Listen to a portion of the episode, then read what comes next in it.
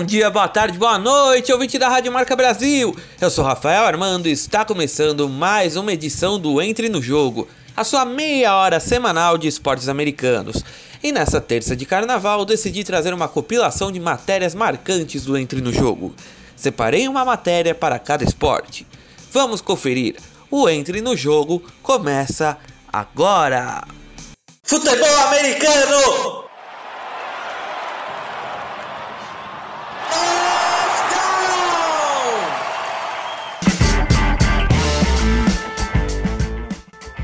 Passes de trinta jardas, corridas alucinantes, dribles, tackles, fumbles, gols e touchdowns.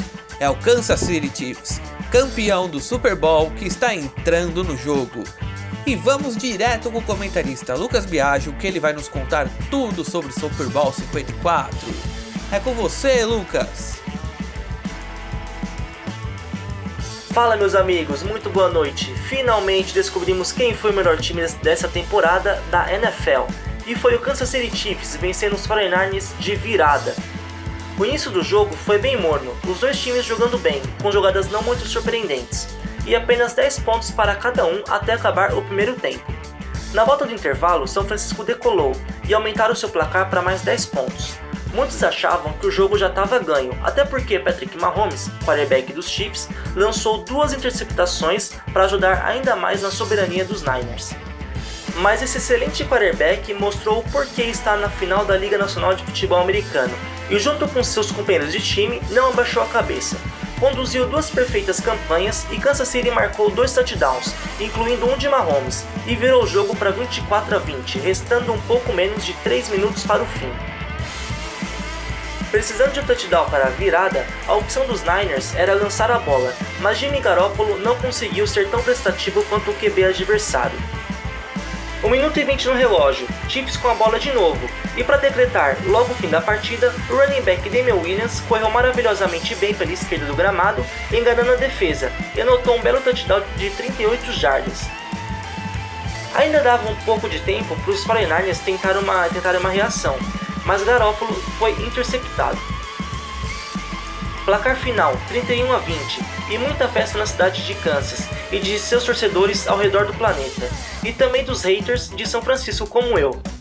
Com a vitória, os Chiefs conquistaram seu segundo anel do Super Bowl e evitaram que os Niners conseguissem, conseguissem seu sexto para se igualar aos Patriots e Steelers. E agora eu vou falar sobre as premiações. O M V P do Super Bowl foi nada mais nada menos que Patrick Mahomes. O vencedor do prêmio Calouro do Ano foi para Nick Bosa, dos Niners. Calais Campbell, defensive end dos Jaguars, ganhou o prêmio Walter Payton Man of the Year, prêmio dado ao jogador mais solidário da liga na temporada. Solidário no sentido de doar parte do salário a instituições de caridade.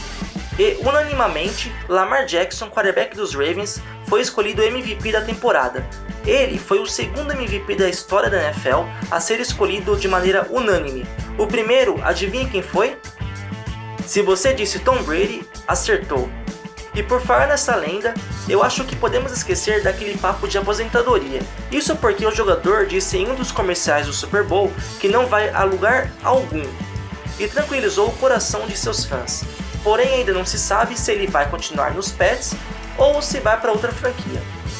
Vamos esperar. Bom, pessoal, por hoje é só. Até mais e parabéns ao Kansas City Chiefs, de Lucas Biaggio para o programa Entre no Jogo. Valeu, Lucas! Parabéns, Kansas City Chiefs! Parabéns, Patrick Mahomes! Parabéns, Travis Kelce! Parabéns, Coach Andy Reid! Gosta dos Chiefs? Então entra no arroba Entre no Jogo Oficial e veja um desenho que a Canário Negro Arte fez desse técnico sensacional. Você vai gostar. E eu aproveito para te convidar a curtir a página da Canário Negro, que é uma página de arte muito bacana. E que show que é o Super Bowl, não é mesmo? O Super Bowl cinquenta e quatro ocorreu em Miami, no Hard Rock Stadium, campo do Miami Dolphins, e teve como show do intervalo a dupla de cantoras, Shakira e Jennifer Lopez, que pela primeira vez subiram juntas em um palco. Só o Super Bowl para proporcionar um momento como esse. E para encerrar o futebol americano, que tal contarmos um pouco dos campeões do Super Bowl cinquenta e quatro? Então vamos lá. O Kansas City Chiefs não fica no Kansas.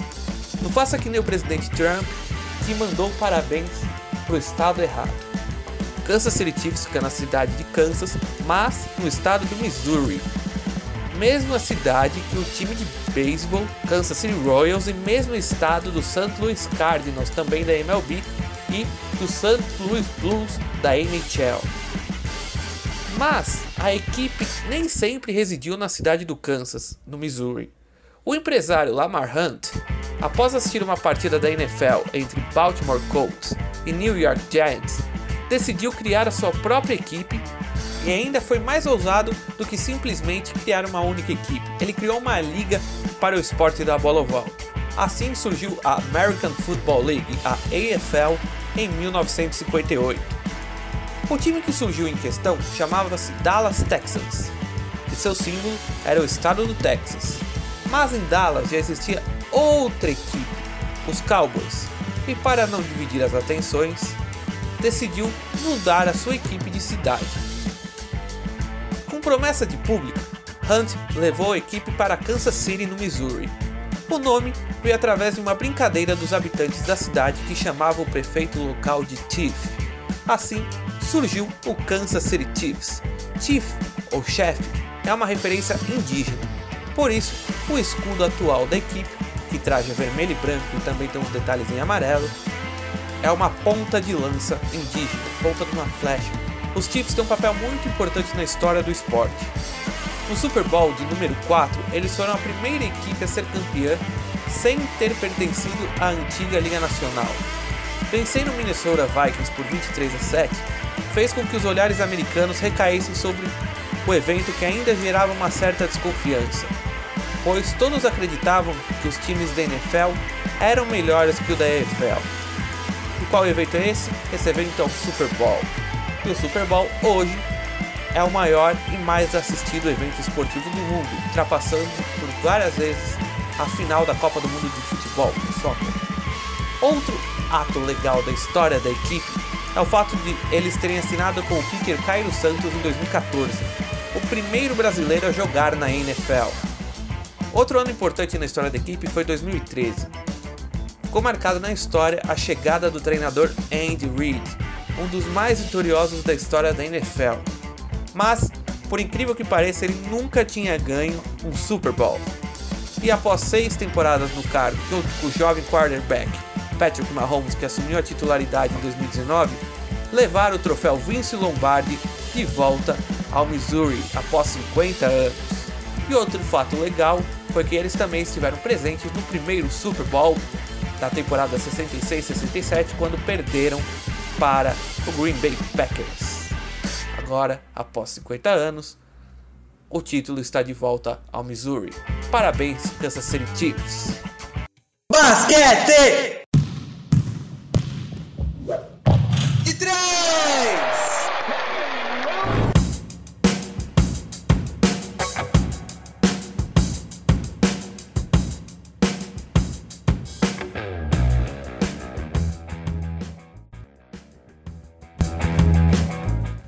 Olá, amigos ouvintes do programa Entre no Jogo, da sua Rádio Marca Brasil. Aqui quem fala é Marcos Rogério, seu comentarista e amante de N B A.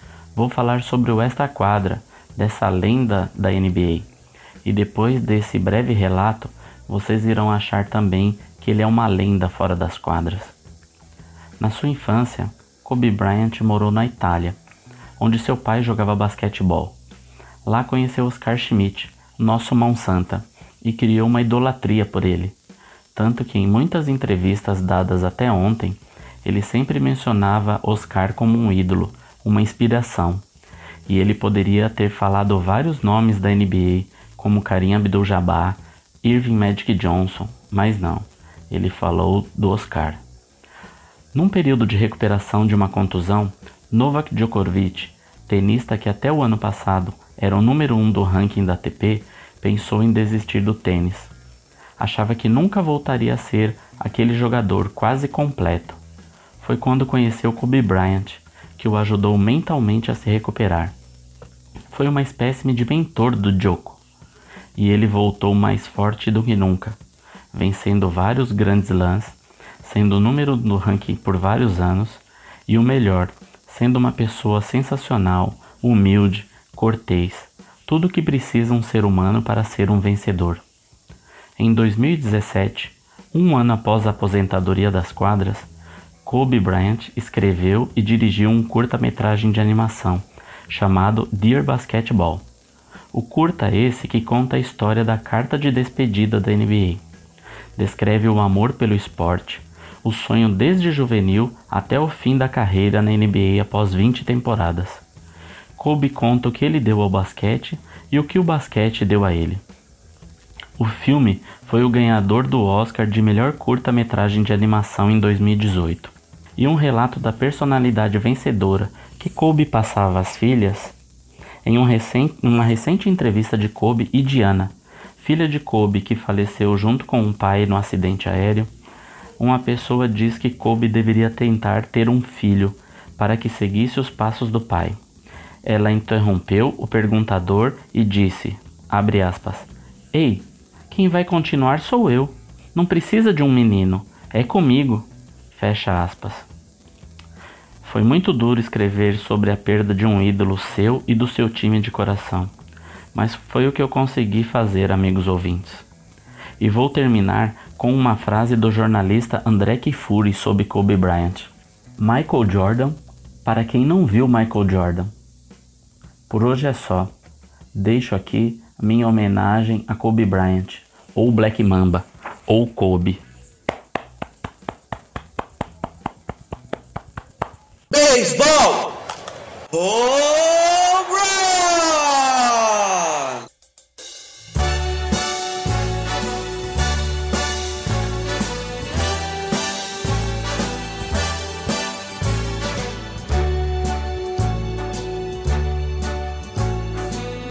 O New York Yankees é um time de beisebol da Liga Americana da Major League Baseball.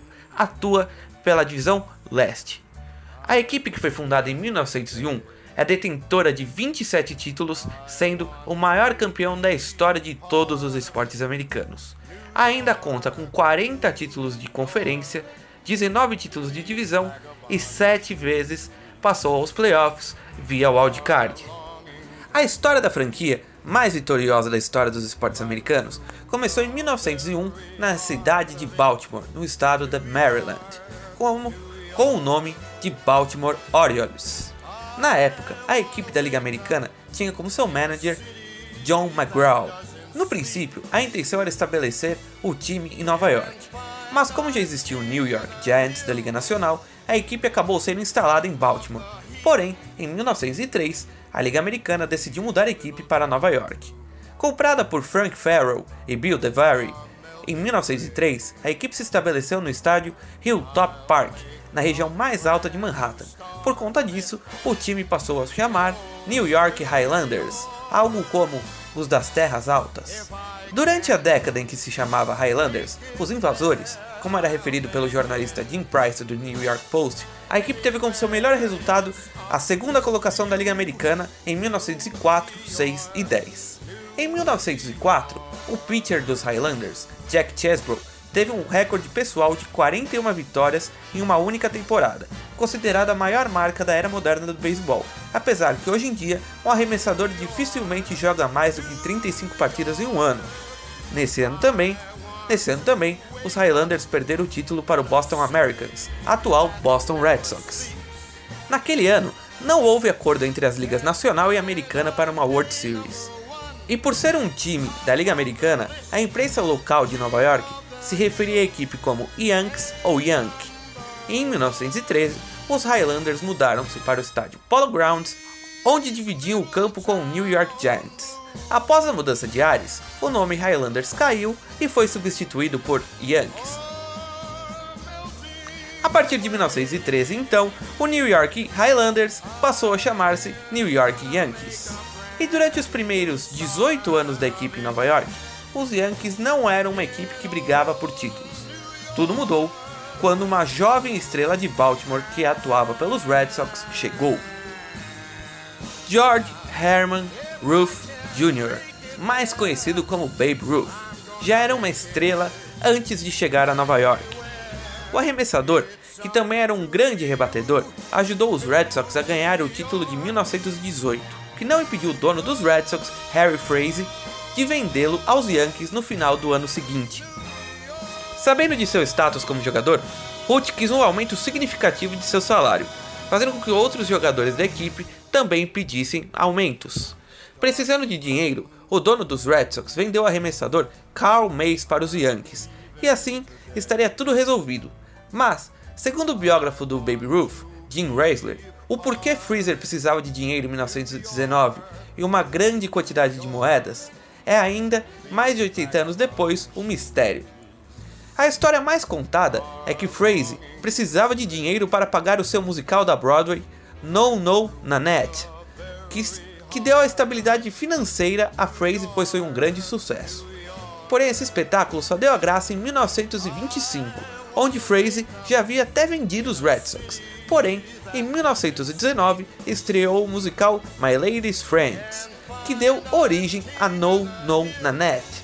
Então, ele precisou de dinheiro para construir esse primeiro musical. Jacob Rupert, antigo congressista e um dos principais acionistas dos Yankees na época, perguntou ao então técnico Myler Huggins o que ele precisava para fazer um time campeão. Huggins então disse: traga Ruth do Boston.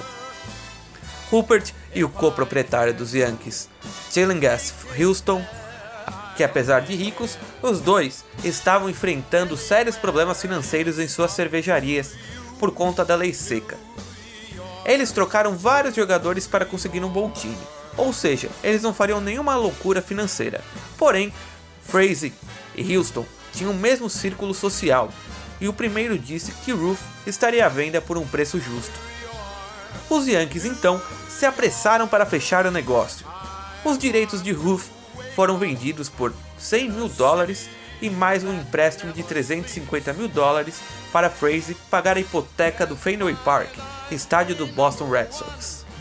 Até então, a maior quantia já paga para um jogador de beisebol. Porém, o resultado que Ruth trouxe aos Yankees foi uma pechincha que a equipe de Nova York pagou à equipe de Boston.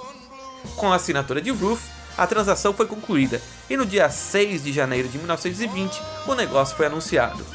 Ed Barrow, manager dos Red Sox naquele ano, disse a Frazee que ele estava fazendo um péssimo negócio. Para Barrow, acabou sendo um ótimo negócio, pois pouco depois ele também foi trabalhar nos Yankees e faturou onze World Series. Já para os Red Sox, a sorte mudou. Tendo conquistado cinco das primeiras dezesseis World Series, a equipe de Boston foi ser campeã somente em dois mil e quatro, na que ficou conhecida como a Maldição do Bambino. Babe Ruth tinha o apelido de Bambino, e depois da saída dele, os Red Sox não ganharam mais nada, e dizem que ele ficou muito chateado por ser vendido para pagar um musical, que ficou conhecida essa seca como a Maldição do Bambino, que só foi quebrada em dois mil e quatro quando a neta do mesmo disse que Babe Ruth havia perdoado a equipe. Muito legal essa história, né? Quando eu contar dos Red Sox, falarei mais desse assunto. Até meados dos anos vinte, o New York Yankees, o Boston Red Sox e o Chicago White Sox, todos os times da Liga Americana, tinham acordos para trocas de jogadores entre eles. Porém, com a chegada do pitcher outfielder Babe Ruth aos Yankees e o destaque do atleta no time das listras, foi a troca mais bem sucedida entre todas elas.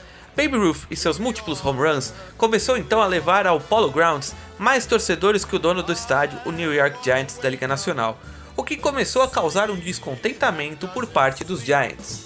Logo no primeiro ano de Ruth nos Yankees, a equipe foi à World Series, com o adversário, o New York Giants. Os Giants, no entanto, ganharam a série por cinco a três, em uma melhor de oito partidas, e aconselharam os Yankees a procurarem o seu próprio estádio. O manager dos Giants, John McGraw, disse que os Yankees deveriam ir para a região dos Queens, que seria fora do caminho dos Giants, mas os Yankees decidiram construir o seu estádio no próprio Bronx, pertinho do Polo Grounds, apenas atravessando o rio do Harlem. No ano seguinte, os Giants derrotaram os Yankees mais uma vez na World Series, e em mil novecentos e vinte e três, os Yankees mudaram definitivamente para sua nova casa. Na abertura do Yankee Stadium, cerca de noventa e nove mil e duzentas pessoas apareceram e vinte e cinco mil não entraram. Logo no primeiro jogo, Ruth rebateu um home run e e o estádio ganhou o apelido de A Casa que Ruth Construiu, por conta da importância do jogador em atrair fãs aos jogos dos Yankees.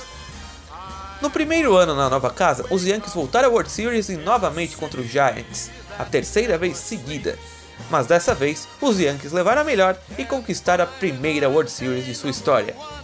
Em mil novecentos e vinte e sete, os Yankees montaram um time que ficou conhecido como Murderers Row, cotação de matadores.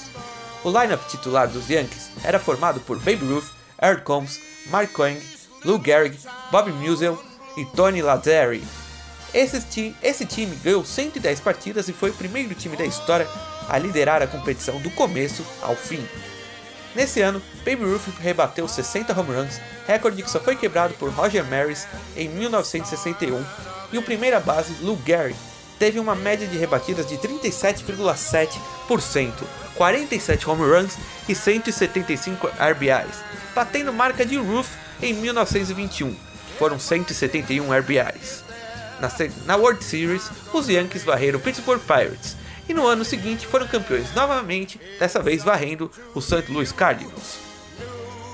Após um curto período sem títulos, os Yankees voltaram à World Series em mil novecentos e trinta e dois sob o comando do manager John McCarthy, onde varreram os Chicago Cubs e conquistaram a sua décima segunda partida seguidas de vitórias em World Series, já que haviam varrido anteriormente os Pirates e os Cardinals em vinte e sete e vinte e oito. Foi durante a World Series de mil novecentos e trinta e dois que Babe Ruth rebateu o clássico Calais Shot, onde, no jogo três da série, ele apontou para o campo central do Wrigley Field, estádio dos Cubs, e disse que rebateria um home run naquela direção. Ele rebateu. Aquele ano foi uma última aparição de Babe Ruth em uma World Series. Em mil novecentos e trinta e cinco, ele mudou de ares e foi encerrar a carreira no Boston Braves. E encerramos essa parte da história dos Yankees por aqui. Numa próxima edição, trago mais histórias incríveis da equipe mais vencedora da história dos esportes americanos. It's up to you, New York, New York, New York.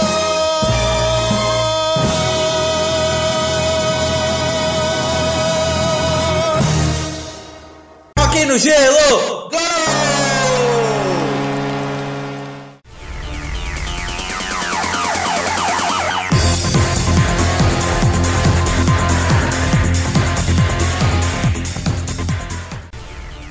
Calça seus patins, vista seu capacete, pegue seu stick, pois o punk já está no gelo e a comentarista Lili Rodrigues está entrando no ringue para marcar um golaço e contar uma história incrível. É com você, Lili!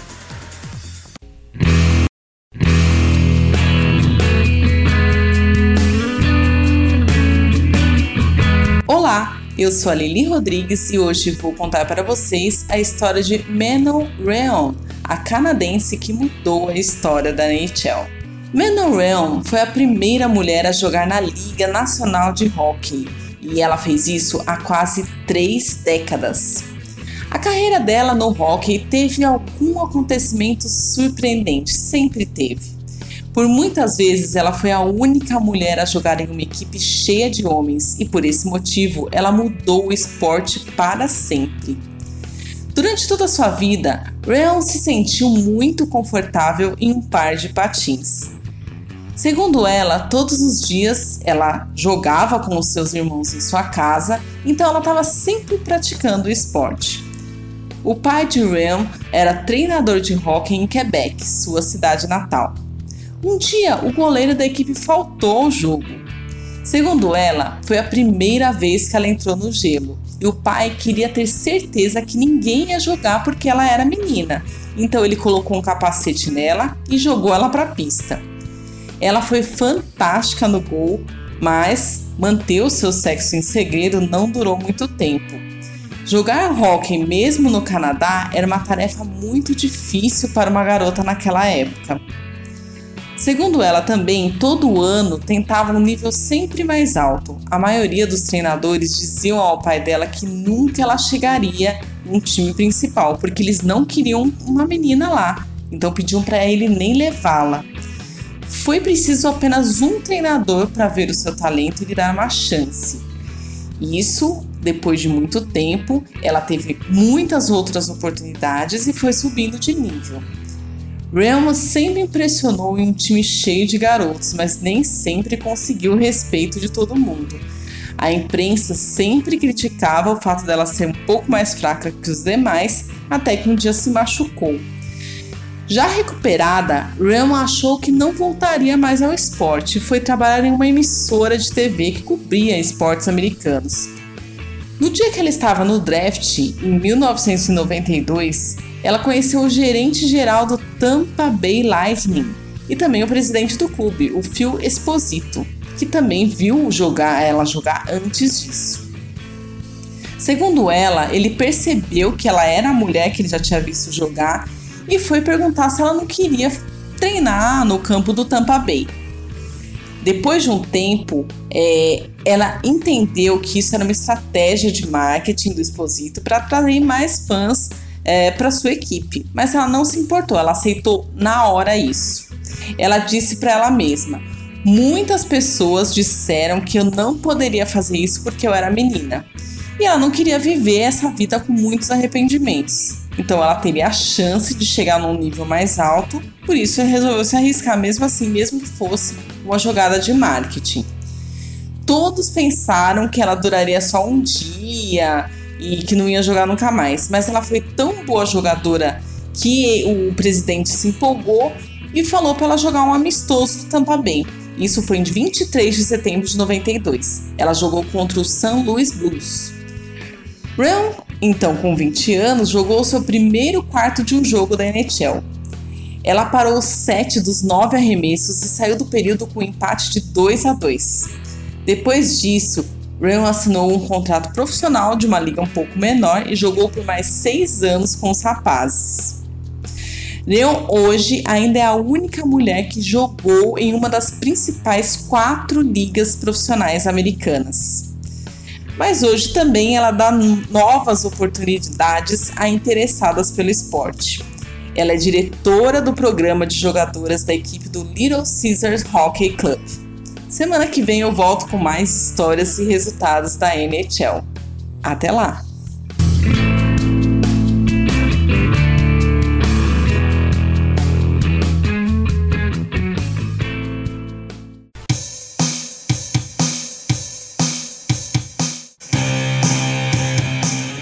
Estamos encerrando mais uma edição do Entre no Jogo aqui na Rádio Marca Brasil. Você acompanhou esse especial de carnaval com matérias marcantes do Entre no Jogo aqui na Rádio Marca Brasil. Na semana que vem a gente está de volta com as melhores informações dos esportes americanos. Um grande abraço meu, Rafael Armando, e dos comentaristas Lucas Biaggio, Lili Rodrigues e Marcos Rogério. Até a semana que vem e fui!